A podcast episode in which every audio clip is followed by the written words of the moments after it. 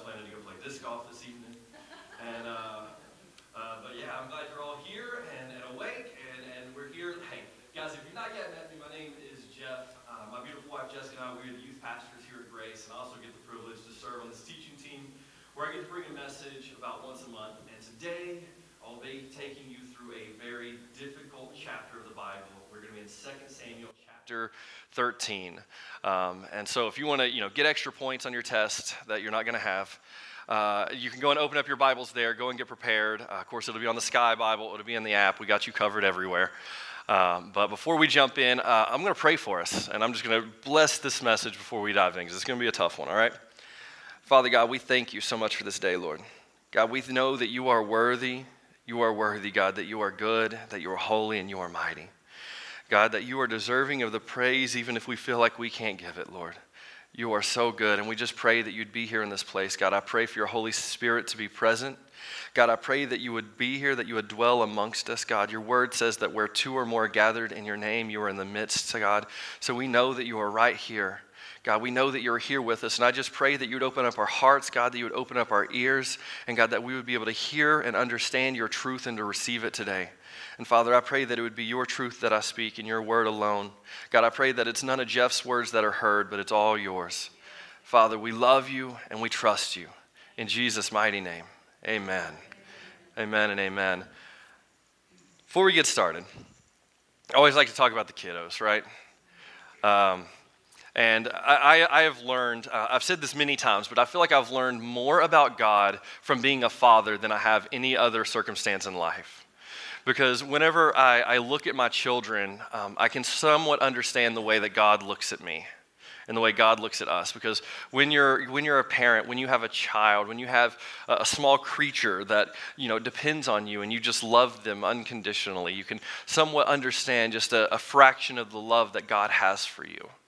And uh, I, I, love my kids. They're amazing. They're, they're creative and, and, and sometimes they're kind, right?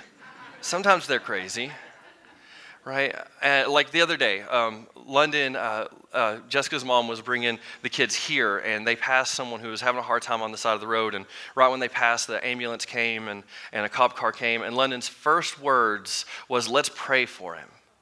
And then she did. She prayed for him. It was amazing. I know. And sometimes I look at that I'm like, Wow, we did that. Look what we did. And then sometimes I'm like, that's all you. That's not for me. I don't know what that was. Right? The thing is, like, being, being a parent is amazing because you get, to, you get to, to raise them up and instill these qualities in them. But sometimes, but sometimes the qualities you instill in them aren't the best ones. Right? Like, we've been, as our kids have been growing, uh, London is seven, Shepherd is three. They've been growing, and as I've been watching, I realize that they are getting more and more qualities of us and they're getting all of Jessica's good qualities and all of my bad ones. I don't, I don't know. I'd, like, for example, Shepherd had to have surgery when he was five weeks old, little tiny baby, had pyloric stenosis. Guess who that came from? That's me. Uh, he's struggled with asthma. Guess who that came from? He's afraid of heights and like everything else. Guess who that came from? Y'all leave me alone. All right. London has the attention span of a cracker. All right. Guess who that came from? she is just completely forgetful. That's, that's, me, that's me too. Um, she breaks out in a rash every time she touches anything she's allergic to. That's, that's me. We are like, they're so cute. That's her. I love the color of their hair. Also, also her. I love their eyes. That's, well, that's my mom. I guess maybe I can take some credit for that. That's not necessarily me. But those are like the things that you know we can't control over, right? Like they're the these the health things we have no control over. What's the what's worse is whenever you start to see your bad habits that you're fully in control of, and they start doing them, right? Your your bad habits never look worse than they do on your children, and you're like, oh, I shouldn't do that. Like, if you guys know me at all, I am, I am just an eternal procrastinator. I am. I, I, I, work on it, I really do. But if I have a 10 minute task in five days to do it, I will do it in five days with 10 minutes left. And I will do it excellently, mind you. I work very well under pressure, but it's not a good thing. right? But then I, I, my, my words to my wife so often, and she hates them, and I understand why now, is in a minute, right? Any, any other husbands? In a minute? Or I'll do it tomorrow. Tomorrow never comes. or we'll do that next weekend, right? Next weekend's always a better time than this weekend. And, and uh, for me, that seemed like a suitable answer until my daughter starts telling me, in a minute, or I'll do it tomorrow. And I'm like, child, you're testing me. And then I start to understand. I start to see myself, right? It is, it is, uh, it, it feels bad when we start to see our bad habits in our children. We start realizing, I've got to fix that. You see, because the truth of the matter is, is your kids may not listen to what you say, but they will watch what you do, right? They'll watch what you do. Even if they act like they're not listening, they got their, their AirPods in and they got it cranked up to 15, they're not listening to your words, but they're watching your actions. And so they're looking at and, and making important in their lives what you're making important in your life. And so, whatever we want our children to be, whatever future we want them to have, we need to make sure we're already living that out right? If we want God and church to be important to our kids, it needs to be important to us. Right? If we if we want reading the Bible to be important to our children, it needs to be important to us. If we want prayer to be important to our children, it needs to be important to us. We need to be modeling that, not just telling them what to do. Because there's so many parents out there that, you know, the, the, there's this mantra that, you know, do as I say, not as I do. That doesn't work. They will do as you do. You want your, your children to, to be able to handle finances better? Handle finances better. Model for them the life you want them to live. You want them to treat their spouse better or have a spouse that treats them better? Model that. Our children will do as we do. That is how it works. And a lot of times, as we'll see in the chapter today, they will do it in excess right? Uh, it's often said that what we allow in one generation will be celebrated in the next. And the same thing is true with these, these qualities that we pass down, these bad habits, and, and heaven forbid the sins that we pass down. Because our children are watching us and they will watch the sins that we commit. They will watch the things that are important to us and they will replicate them in generations to come. And so we are fully in control by what we value, what we hold dear, and what sins we let, we let into our life and what sins we allow to control us. We're going to see in the text today, this is exactly what happens with David's sons. They essentially replicate the sins that he committed, but they did them in excess. They did them a little bit further. And so I've titled today's message, The Ripple Effect of Sin. The Ripple Effect of Sin. Your sins today will have a ripple effect in your family for generations to come. And that's why we have to learn to control them, not just for ourselves, not just for our own relationship with God, but also the relationship of our children with God and the relationship of their children with God. We need to make sure that we're living a life for more than just ourselves. We're living a life for the generations that are to come after us. Yes? We're going to jump into the text now. I'm going to jump in. We'll be in 2 Samuel chapter 13. I'm going to start with verse 1, going deep, all right? In the course of time, Amnon, son of David, fell in love with Tamar, the beautiful sister of Absalom, son of David. All right, let's just break down those names real quick. So, the first person we meet is Amnon. Amnon is David's oldest son. He is the crown prince, so he is the next in line for the throne. Uh, he is the oldest son, the crown prince. He is, his mother is Ahinoam. All right? This is Amnon. Now, the next name we get is Tamar. Now, Tamar is David's only daughter that is mentioned in the text. He, she is David's only daughter, and her mother is Maacah. The last one we get is Absalom, which is David's third son, so third in line for the crown. Uh, and his mother is also Maacah. And so we've seen here that the Bible refers to Tamar as Absalom's sister, uh, and that is because they have the same mother. But Amnon is also a child of David, but with, under a different mother. And so when they're referring, uh, in a moment, Amnon will refer to Tamar as his brother's sister. I don't know if you do a little bit of math here, but the daughter of your father is still your sister, right? So we have here an individual named Amnon that is in love with his own sister, half sister, but still sister, all right? Says this, verse 2 Amnon became so obsessed with his sister Tamar that he made himself ill. She was a virgin, and it seemed impossible for him to do anything to her. Now, Amnon had an advisor named Jonadab, son of Shimeah, David's brother. Uh, Jonadab was a very shrewd man. He asked Amnon, Why do you, the king's son, look so haggard morning after morning? Won't you tell me? Amnon said to him, I'm in love with Tamar, my brother Absalom's sister. He couldn't bring himself to say my sister. My brother's sister. That's different entirely. Right? And so, re- even the, the wording here is that she was a virgin and he, he found it impossible to do anything to her. It is very nefarious wording.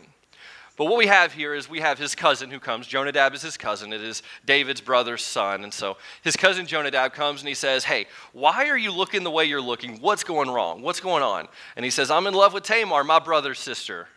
And now a good cousin, a good friend would have like smacked him, right? I mean, just a good one too. Just get his attention, wake him up just a little bit. And he'd have been like, Bro, you are the crown prince of Israel. You can have any woman in Israel you want. Leave your sister alone, you weirdo right? Like, I mean, that's what a good friend does. That's how you know you have a best friend. They'll smack you and call you a weirdo, all right? That's a best friend. Now, a, a not so good friend will go along with your plans. We'll see that in just a moment. But last time I was up here, I talked specifically about being aware of and, and being cautious about who you allow to speak into your life, right? The last time we were up, we seen another individual who allowed advisors speak into his life that did not have his best intention. Right now, we have Amnon allowing, who's about to allow Jonadab to speak into his life that doesn't have his best intention. You will encounter people in your life that will try to speak into your life, but have, do not have your best, uh, your best intention. They don't have the best intentions for what the words they're telling you. What I would caution you to do is not to allow people to speak into your life that are not being spoken into by God right? Because if you're allowing people of this world to speak into you, you are being influenced by this world, and this world doesn't want anything good for you. And their words may seem wise and their words may seem good, but if they're not being spoken into by the Father, they have no, they have no uh, reason to speak into you, and you have no reason to heed their words. And so you only allow a select few people that can speak into your life because if you allow the wrong people to speak into your life, they will lead you in the wrong direction. And we're going to see in just a moment that Amnon does not heed my advice, and he allows Jonadab to, to speak into his life, and he, he, takes his, uh, he takes his words as wisdom and he, he heeds to them. And, and in doing so, it's going to lead into a whole mess, as we're about to see. Okay. So this is what Jonadab says, that great cousin who gives, you know, the most excellent advice that has none of Amnon's best intention at heart. He says, "Go to bed and pretend to be ill, Jonadab said. And when your father comes to see you, say to him, I would like my sister Tamar to come and give me something to eat. Let her prepare the food in my sight so I may watch her and then eat it from her hand. So Amnon lay down and pretended to be ill. When the king came to see him, Amnon said to him, I would like my sister Tamar to come and make some special bread in my sight so I may eat it from her hand. Medicine was weird back in the day, just so y'all know. Uh, David sent word to Tamar at the palace Go to the house of your brother Amnon and prepare some food for him. So Tamar went to the house of her brother Amnon, who was lying down. She took some dough, kneaded it, made the bread in his sight, and baked it. Then she took the pan and served him the bread, but he refused to eat. Send everyone out of here, Amnon said. And so everyone left. So, what we have here, just, for, just notice for just a moment, is we have him heeding the advice of his cousin Jonadab, who does not have his best interests. And we're going to see in a moment, Jonadab just wants to cause drama. And there are people in our lives that just want to cause drama. But also, we see Tamar, who is so kind and so loving. She does exactly as her father asks. Her father asks, Hey, your brother's not feeling good. Go and bake him some bread and, and bring it to him in his house. And she does exactly as asked. She shows love and she shows kindness. But we see Amnon here that is so disgruntled because of this love that he claims to have, that he is going along with a, an evil plan to, to get her here and get her alone. So everybody left. Then Amnon said to Tamar, Bring the food here into my bedroom so I may eat from your hand. And Tamar took the bread she had prepared and brought it to her brother Amnon in his bedroom. But when she took it to him to eat, he grabbed her and said, Come to bed with me, my sister. No, my brother, she said to him, Don't force me. Such a thing should not be done in Israel. Don't do this wicked thing. What about me? Where could I get rid of my disgrace? And what about you? You would be like one of the wicked fools in Israel. Please speak to the king. He will not keep me from being married to you. But he refused to listen to her.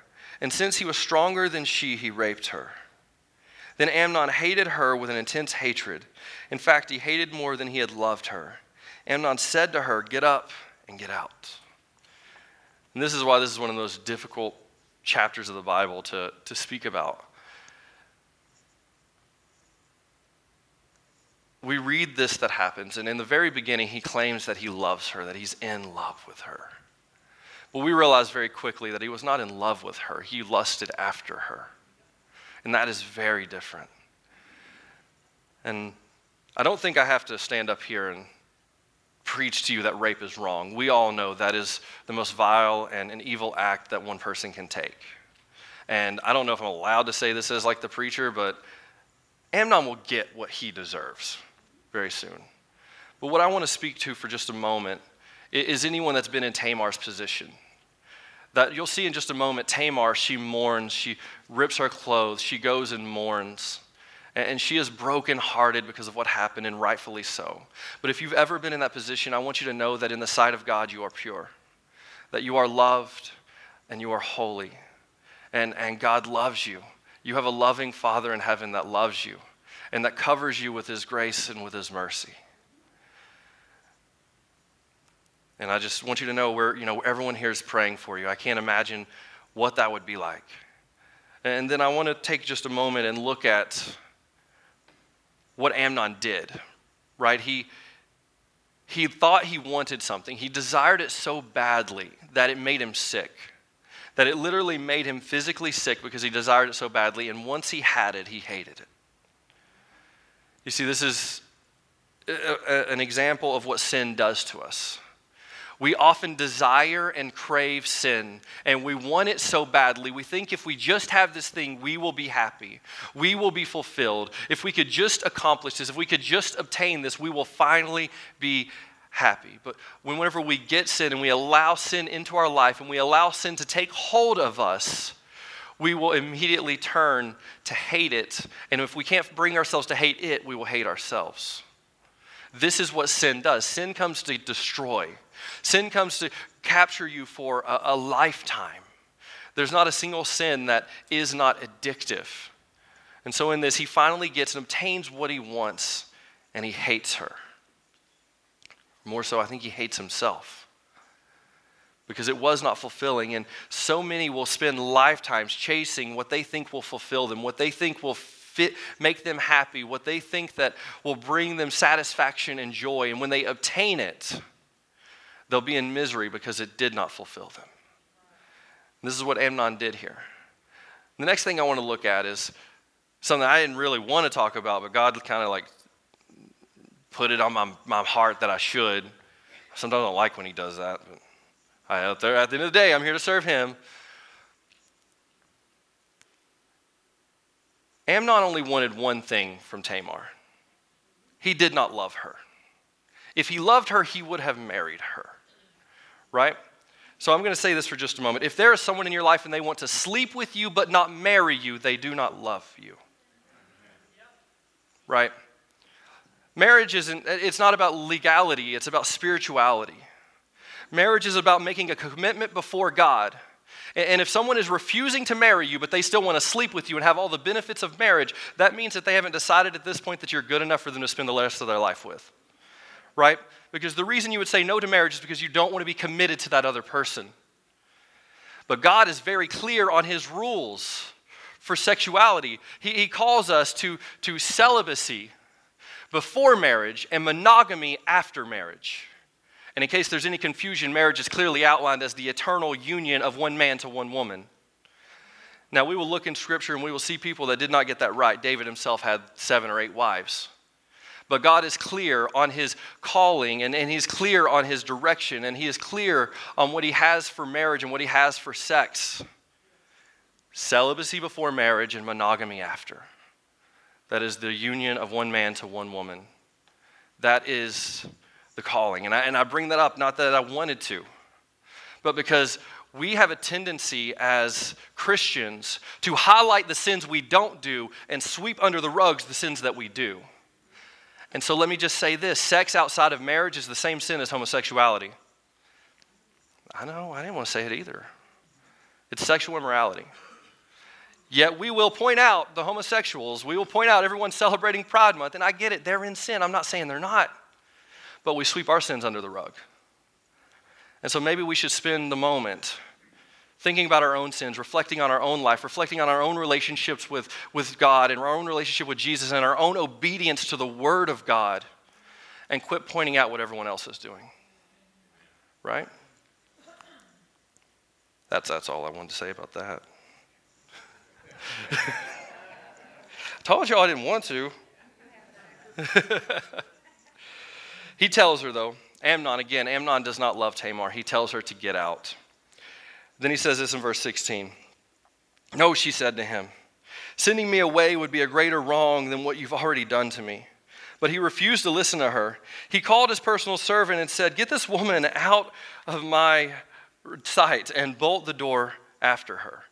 Now let's just talk for a moment. How would him sending her away be a greater evil than what he has already done?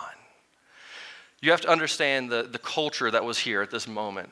A, a woman's most valuable asset was her virginity, right? It, it's something that's really not, not held in high regard in today's culture. I understand that. But in this culture, virginity was the single most valuable thing a woman had right? So much so that if a woman was found to not be a virgin on her wedding night, she would be brought, according to the Mosaic law, she'd be brought before uh, her own father and stoned to death in his presence because she was not a virgin. Virginity was held in very high regard. Virginity was the way that she could get married. It was the way that she could have a future. It was the way that, that she would be taken care of because the mother wouldn't work. She would have children and she would take care of the children. And then one day, whenever she, or if she was a widow, the children would take care of her. But prior to that, her husband would take care of her. So if a woman had no husband, she had no one to care for her. And if she were not a virgin, she could not obtain a husband. And so in this moment, Amnon took everything from her. So it's not just that Amnon lusted after her, he didn't care for her at all. All he cared about was himself. And I'm sorry, there is a lot of people in this world right now that are doing relationships exactly the same way. There's a lot of people right now that are ruining individuals because all they care about is themselves. Sure, at this moment we have Amnon that physically raped someone, but I believe there's a lot of emotional rape that's happening that you promise love and commitment and marriage all to get in bed with somebody. I don't see a lot of difference. But at this, in, in today's culture, Amnon would be called a player, and he would brag about his body count. And he would be held as a hero before his friends. And maybe it's the father in me, or maybe it's I'm a moral individual. I don't know, but I think that is just repulsive myself. And maybe it's because I know that guys like this, and maybe girls like this, are still able to get individuals that want to be with them, that want to love them. And then I know people that are praying every night for a godly spouse to come into their life. There are people out there, we're just looking in the wrong places. Love y'all, but the bar ain't the place to do it. so he, in this moment, he doesn't just not love her. He absolutely despises her. So let's keep, let's keep reading. So a servant put her out and bolted the door after her. She was wearing an ornate robe, for this was the kind of garment the virgin daughters of the king wore. Tamar put ashes on her head and tore the ornate robe she was wearing. She put her hands on her head and went away, weeping aloud as she went. Her brother Absalom said to her, This is interesting, Has that Amnon, your brother, been with you? How do you know? Be quiet for now, my sister. He is your brother. Don't take this thing to heart. And Tamar lived in her brother Absalom's house, a desolate woman. This, will, this is the last verse of scripture we'll read about her. Is that she will live with her brother as a desolate or an empty woman. And her name actually meant fruitfulness. But from this moment, she is desolate or empty, unloved. When King David heard of all this, I'm sure he did a lot, he was furious. And Absalom never said a word to Amnon. neither good or bad. He hated Amnon because he had disgraced his sister Tamar. What happens here, what's interesting in this cultural, is that Tamar would have worn a, a robe of many colors, similar to what Joseph wore. Uh, she would have wore a robe of many cl- colors, marking her as a virgin daughter of the king. When she leaves, she rips her robe because she can no longer claim that, and she puts ash on her head in mourning of what she had lost. Now, what I find interesting is when she, her brother Absalom sees her crying, he says, "What's wrong? Has your brother Amnon been with you?" That is quite the assumption to make when you see someone crying. And so, I have two theories on what happened. Neither are backed up necessarily biblically. The second one I, I feel a little more accurately, but number one is that Amnon seemed to be pretty free with his words of his desire for his sister. Whenever he talked to Jonadab, he was, Jonadab asked, What's wrong? And he's like, I'm in love with my sister. And so maybe he was just very free with his words, and they all knew there was something weird going on there. The second is maybe there was a snake in the family. Maybe there was a shrewd individual that knew what was going to happen and continued to spread the word just to create drama and conflict. We're going to see more things about this shrewd individual named Jonadab in just a few minutes. But remember, Jonadab is the one that gave Amnon the plan. And it's very possible that he just wanted to create conflict, and so he went and told Absalom what Amnon was planning. And we're going to see in just a few minutes, two years later, he still has intric- he still has details on what's taking place that no one else seems to have. And so it's very possible there's someone in the family that just wants to cause drama. Verse 23 says, Two years later, when Absalom's sheep shearers were at Baal Hazor, near the border of Ephraim, he invited all the king's sons to come there. And Absalom went to the king and said, Your servant has had shearers come. Will the king and his attendants please join me? So uh, the shearing, they were, they were a, um, a shepherding family. You know, David was a shepherd. It kept going. This sheep shearing would have been almost like a party that they would throw whenever they had the shearers there to shear the sheep. i Try to say that fast. Will the king and his attendants please join me? No, my son, the king replied. All of us should not go. We would only be a burden to you. Although Absalom urged him, he still refused to go, but gave him his blessing. Then Absalom said, If not, please let my brother Amnon come with us. The king asked him, Why should he go with you? Oh, you see, Absalom, he's the scary kind of guy, right? Everybody's afraid of the guy that rages out and tries to beat up everybody. No, no, you don't have to worry about that dude. You got to worry about the guy that goes away quietly and plots his revenge. That's the individual you got to worry about. And that's what Absalom was like. He's waited two years to get Amnon by himself. Two years. And so he says, he, he rings up his father and he's like, hey, David, why don't you come over? We're going to do this. We're going to have a cool party. And he knows David's a busy guy. And, and David's like, no, no, I can't go. I can't go. And he's like, all right, fine. If you're not going to go, at least send Amnon, okay? Finally, David relents. And Absalom goes and tells his men, he says, we're going to get Amnon drunk. And when he is drunk, I want you to stab him and kill him. And that's exactly what happens is they go, Amnon goes, he drinks, he's merry, and then he's dead. Absalom's plan comes to fruition. But what we see happen here is all of David's other sons were evidently there with him, and they fled from the scene. They all ran away whenever this took place. The belief here is probably that they ran away because they thought Absalom was going to kill them all so that he would be the only heir to the throne. Remember, there was a political investment that Absalom had. And we will see that Absalom very much wanted the throne. And so him killing Amnon was, yes, him, you know, killing Amnon for what Amnon did to his sister, but also it got an heir out of the way of the throne. The first heir, the crown prince. And so there was a, a, bit more there. And so what happens is word comes back to David, false word, mind you. The word comes back to David and it says, Absalom has killed all the king's sons. We know that's not true. But don't worry, there's an individual there that's going to straighten things up. Can you guess his name? Mr. Jonadab.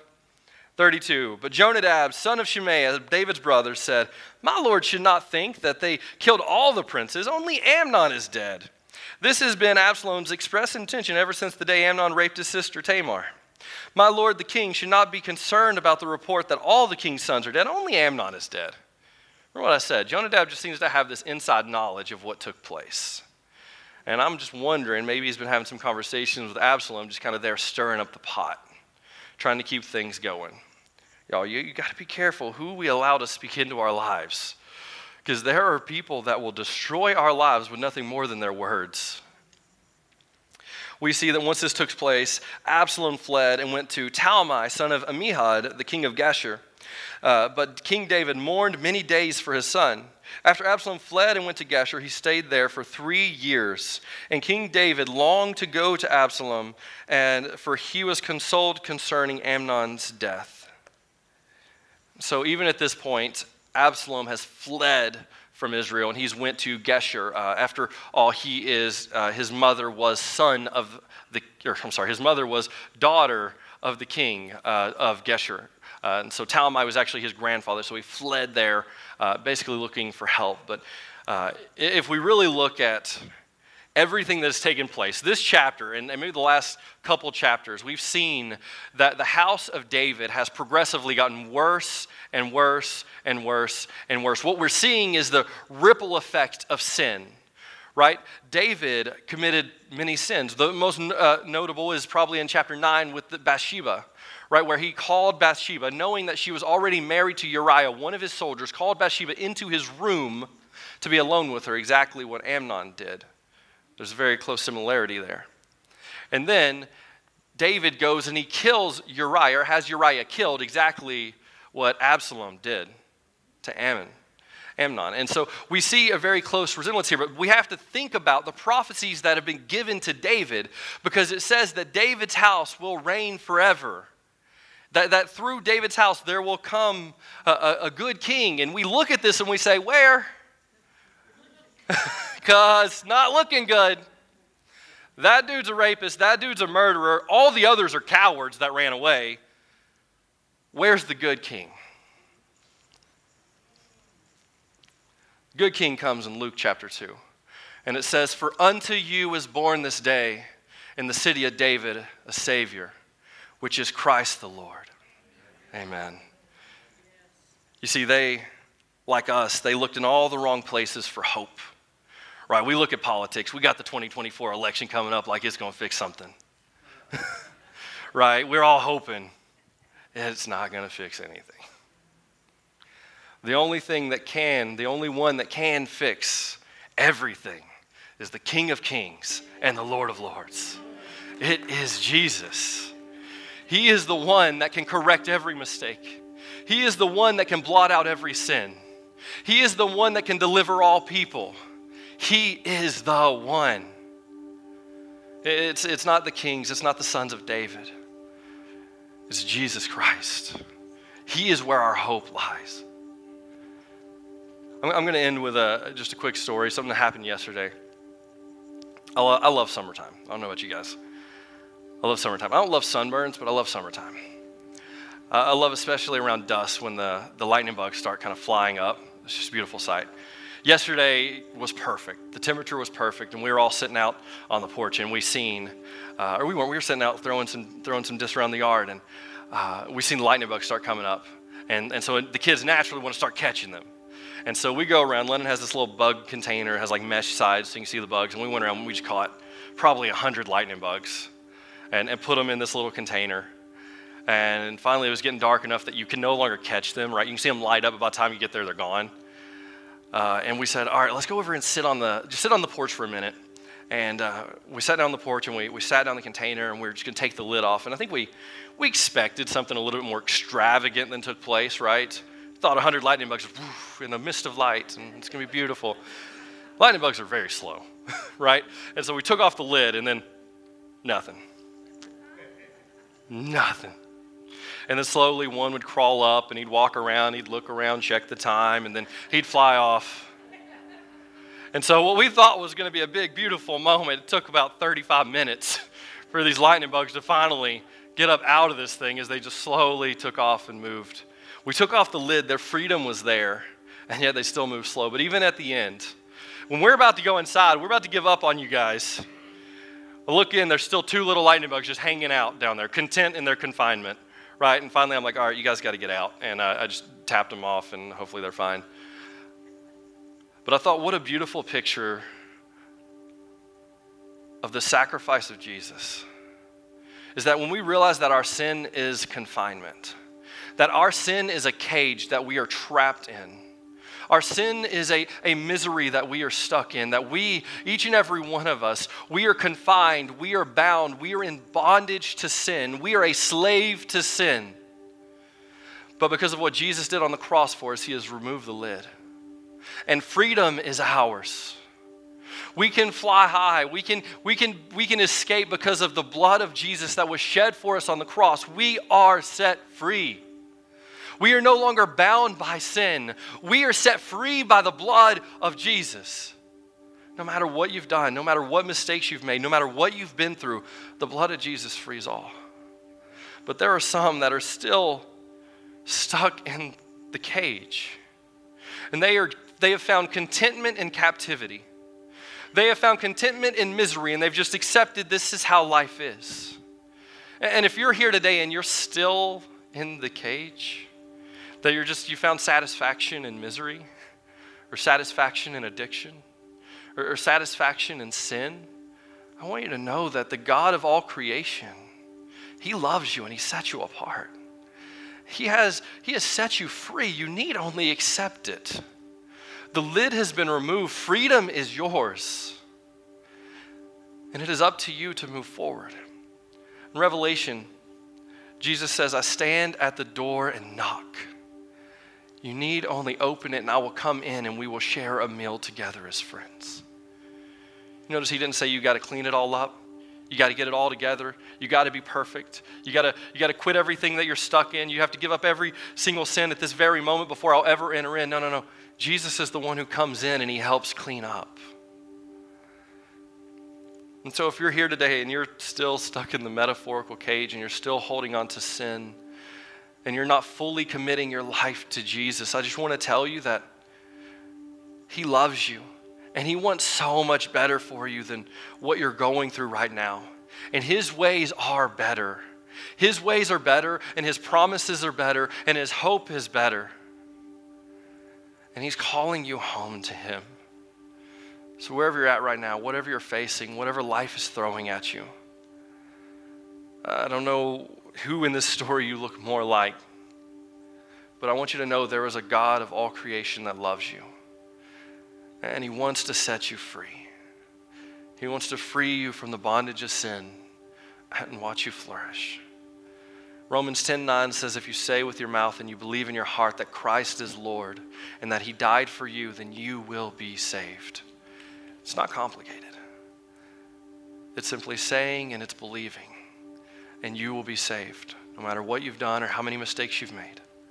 Salvation can be yours. Let me pray for you.